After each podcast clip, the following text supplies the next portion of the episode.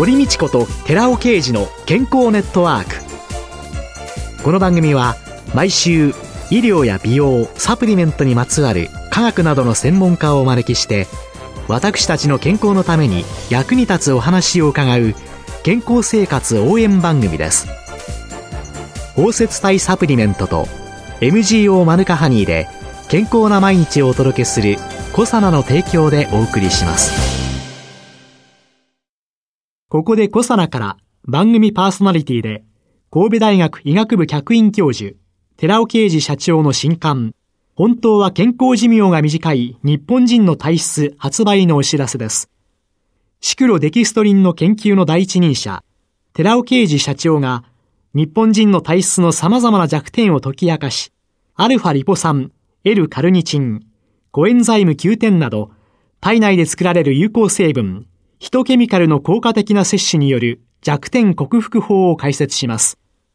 寺尾啓二小佐奈社長の新刊、本当は健康寿命が短い日本人の体質発売のお知らせでした。こんにちは、堀道子です。今月は介護暮らしジャーナリストの太田紗子さんをゲストに迎えて、介護と健康テーマにお送りしています。今週も太田さんが今年2月に日本経済新聞出版社から発表された本、親の介護で自滅しない選択を拝見しながらお話を伺います。第3章のテーマは、いざ親が倒れても慌てない。まあでもね、親が倒れた時に自滅して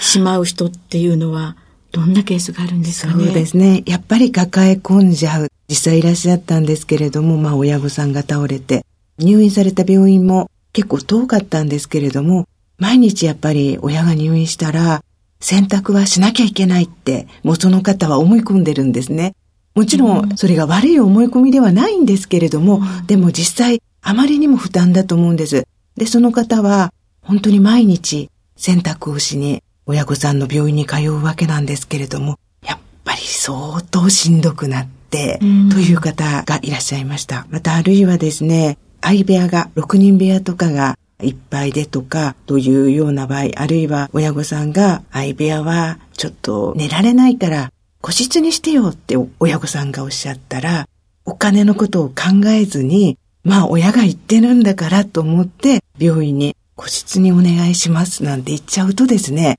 親がお金払えるのかどうかも考えず、親がもし払えなかったら子供が負担せざるを得ないわけですから、そういうことも考えずにどんどん進めていっちゃうような方もいらっしゃったりいたします。洗濯もね、一週間とかだったらね、うん、差額ベッド代だってね、うん、数日だったらね。はい。そう、数日ならね、えー、いいんですけれども、例えば入院期間が3週間ぐらいで、そこを仕事があって、毎日往復で3時間かかるっていうのを、毎日毎日行ってって、やっぱりこっちの方が倒れちゃう。洗濯も洗濯サービスとかありますから、大体レンタルがあったりしますし、必ず洗濯のために行くっていうんじゃなくって、自分が行きたい時とか、行かなきゃいけない時とかに行けばいいと思うんですね。また、差額ベッド代も2、3日とか1週間ぐらいだったらということももしかしたら言えるかもしれませんが、長期の入院ということになってくると、1日下手すると1万円以上かかってきますし、1ヶ月差額ベッド料かかったら30万円以上かかってきて、それをどうするんだっていうことは、やっぱり事前に考えてから行動した方がいいんじゃないかなって思ったりします。いやね、病院に行くのは、親が入院してる時に、はい、元気な顔を見せに行くっていう。そうですね。そう考えた方が。そうですね。本末転倒になっちゃうんですね。結果、自分が倒れたら、本当にどうにもならないんで。あいや、洗濯サービスってあるんだって、はい、ご存知ない方もいらっしゃいますよね。そうですね。なんかやっぱり昔は、割と洗濯は毎日行くもんっていう、やっぱりあったと思うんですよ。そういう考え方が。でも今本当レンタルもありますし、一週間に一回しか来れないから、一週間分の下着は置いといて、そのベッドのところのロッカーに入れといて、というふうに割り切ってやってらっしゃる方もいらっしゃるし、もう皆さんそれぞれですが、病院によっては業者が入ってるところもあるし、洗濯サービスの。パジャマとかは大抵病院でレンタルできますね。私の友人は、割り切ってというので、自宅で見てた時には、全部紙の下着。ああ。あ、それもありですよね。そうなんです。うん、最初はいろんなこと考えて言ってたんですけど、うん、いや、選択したりとか、うん、その労力とか、いろいろ考えると、もう今すごいいいものが材質も良くて、そうですよね、本当に低コストで、っていうので、それを使うんだって言った時に。それでね、時間もだいぶゆとりができて、そしたら他のことに使えるし、だから皆さんやっぱりちょっと考えて、今いいものがいっぱいできてますからね。やっぱり介護は時間ではなく情報。そうですね。で、その情報でいかに時間を作るかっていうことなんですかね。ねはい、何々しなければならないとか、もちろん海外旅行なんてもってのほかなんていう風の思い込みもあると思うんですけど。そうですね。親御さんが倒れて介護が必要な時に海外旅行に行くかどうかってかなり二分されるんですよね。うん、もう罪悪感の塊になっちゃって、うん、いや、いけないっていう人って相当数いますね。はい、でも、一方の考え方としては、じゃあ親が亡くなるのを待つのっていうことにやっぱりなってくるわけです。親を見とってから海外旅行行こうなんて言ってると、親はずっと生きてくれるかもしれないですよね。うん、その1年とかじゃなくって、10年、20年介護は続くかもしれないし、そしたら、親御さんが見てった時には、もう自分海外旅行行けないかもしれないし、何でもそうやって、親が介護だったら、自分も介護者にならなきゃいけないんだっていうのは、思い込みなんじゃないかなと思うんですよね。うん、なんか皆さん、介護生活っていう言葉もよく使われてるんですけど、はい、私ちょっとその言葉非常に苦手なんです、はい、別に私たちは介護をするために生きてるわけではないので、うん、仕事があったり、レクリエーションがあったり、うん、趣味があったり、いろんな中の場面の一つとして介護があって、海外旅行ももちろん要介護の親御さんがいたら海外旅行に行くっていうことをそれなりの準備必要かもしれません。もしかすると在宅で介護していらっしゃる方だと、一時的にショートステイなど施設に入ってもらって、というようなことも必要かもしれませんけれども、あるいはご兄弟がいる方だったらご兄弟に代わりにやってもらうとか、うん、それがちゃんと体制を整えれば、自分だって楽しんでいいんじゃないかなって。自分が楽しんで笑顔になれば、きっとその後また親御さんに笑顔で接することができるんじゃないかなって思います。太田さんのそのジャーナリストとしてのいろいろな取材の中で、はい、介護で自滅していく方っていうのもたくさんご覧になったと思うんですけど、はいはい、介護を生き生きとエンジョイして生活を普通に楽しく送ってらっしゃる方たちっていうのもご覧にはなった。そうですね。そういう方はですね、もちろん介護に時間を使っていくところはあるんですが、もともとの自分の生活をなるべく変えなくって、もちろん少し、例えば趣味で何かダンスやってるっていう人が、週3回やってたのが週に1回2回になることはあるかもしれないけれども、うん、全部やめてしまわないで、うん、なるべく元の生活をそのまま続けつつやってらっしゃる方は、それほど苦しそうな顔になってらっしゃらないんですね。うん、ものすごく楽しいかといえば、別に介護がものすごく楽しくはないけど、ね。うん、でも介護をすることによって、子供の頃は親と何度も接してきたけど、最近親とあんまり密な接し方はしてなかったし、ちょっと今、介護で接することになって新たな発見があったり、あるいは自分の将来のことを考えることになったり、いい面はいっぱいあるということはおっしゃる方いらっしゃるんです。ものすごく楽しくはないけど、いろんな自分にとってメリットもあるし、で、もうやっぱり自分の根本となっている生活を大きく崩さないでやっていくっていうことは難しいとは思うんです。難しいとは思うんですけれども、そういう方はそんなに悲壮な顔にはなってらっしゃらないですね。うつになったりとかっていうことも。いかに自分の生活もきちんと保ちながら、はい、その中でできることをい。ろいろなサービスも活用し、はい、みんながハッピーになれるように考えていくっていう、はい、なんとなくね、介護イコール被害者的な、うん、なんか人生を捧げるような、はい。っていう、そんなことでは決してないということなんですね。うん、それができるぐらいにちゃんと情報を集めて、うん、で、ただ、先ほどの紙の下着にされた方のように、少しドライにちょっと割り切る。割り切ったことが別に悪いこととは限らないわけで、えー、割り切った方がいいことだっていっぱいあるわけですから、うん、そういうふうにやっぱり発想の転換と情報があれば、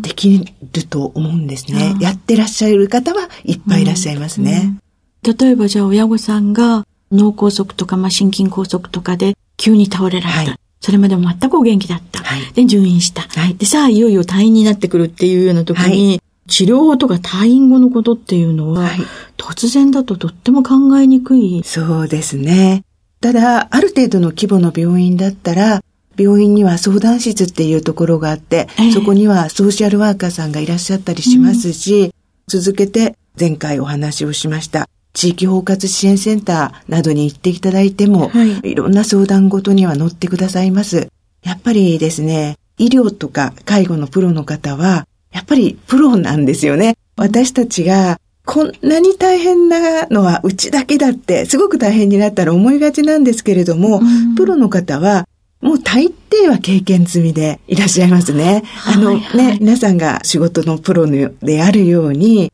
介護のプロの方も介護のプロだし、医療のプロの方も医療のプロだし、そういう方はいろんなことご存知だし、やっぱりどんどんざっくばらんに相談して、困ったことは困ったって言って、助けてもらうっていうことがとても重要だと思います。実際に退院していらっしゃって、はい、じゃあ今までお布団で寝てたけど、はい、介護するんだとやっぱりベッドが必要なんじゃないか。うん、少しだけ歩けそうだから、うん、トイレまでちょっと手すりつけたいわとか、はい、お風呂、ちょっとこのお風呂じゃ入りにくいから、なんかちょっと家の中を変えたいなとか、うん、いろんなことって結構介護保険の中で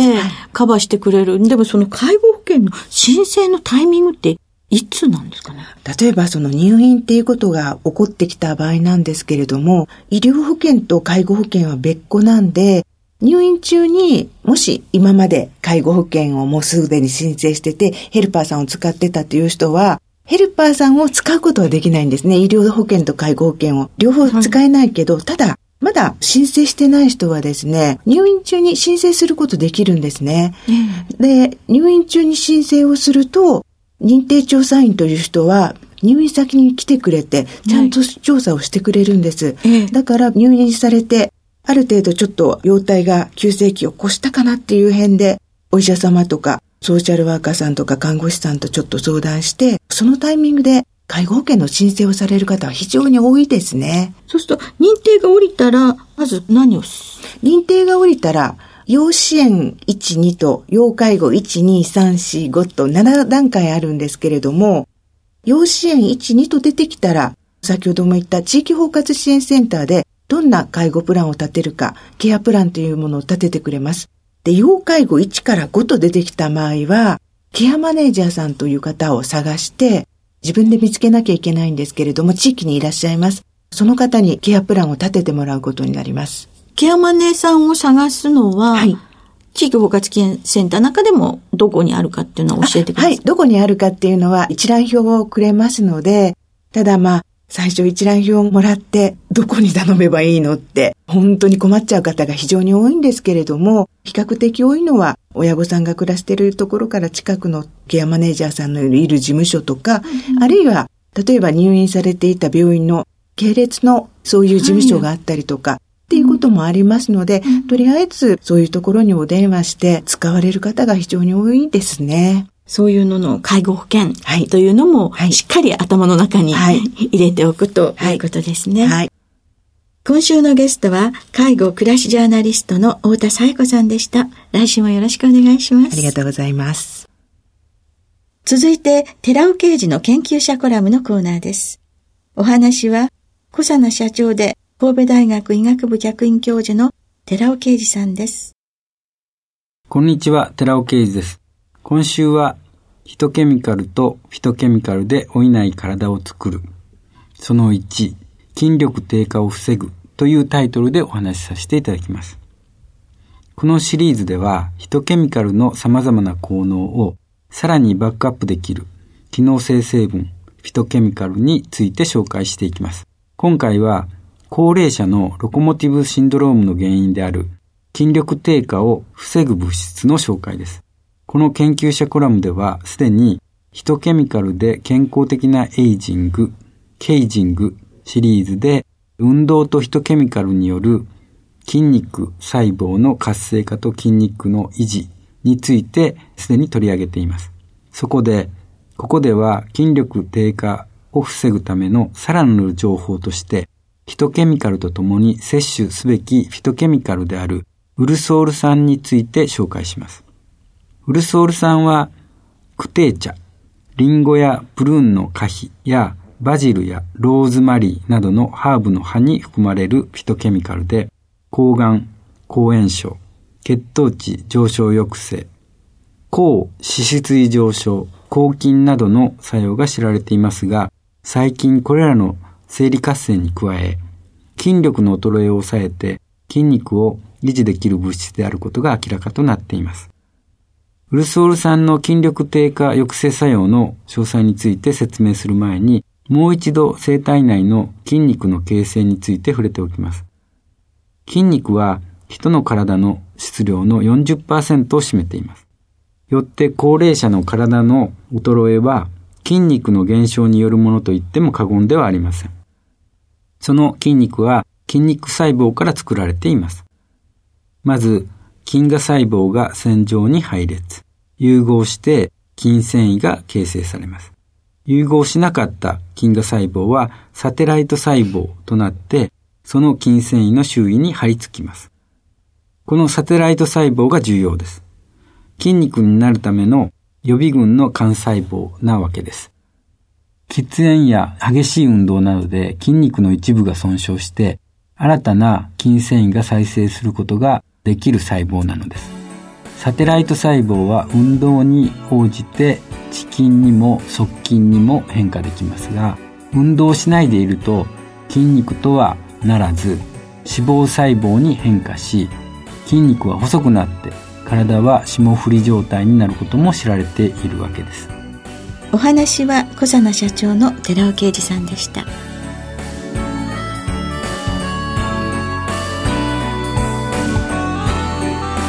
ここで小佐奈から番組お聞きの皆さんにプレゼントのお知らせです。殺菌作用のある有効成分メチルグリオキサールを 1kg あたり 100mg 以上含有するニュージーランド産マヌカハニーとオーストラリア産レザーウッドハニーを1対1でブレンドした5皿のマヌカハニー100プラスレザーウッドハニーを番組お聞きの10名様にプレゼントします。ご希望の方は番組サイトの応募フォームからご応募ください5皿のマヌカハニー100プラスレザーウッドハニープレゼントのお知らせでした。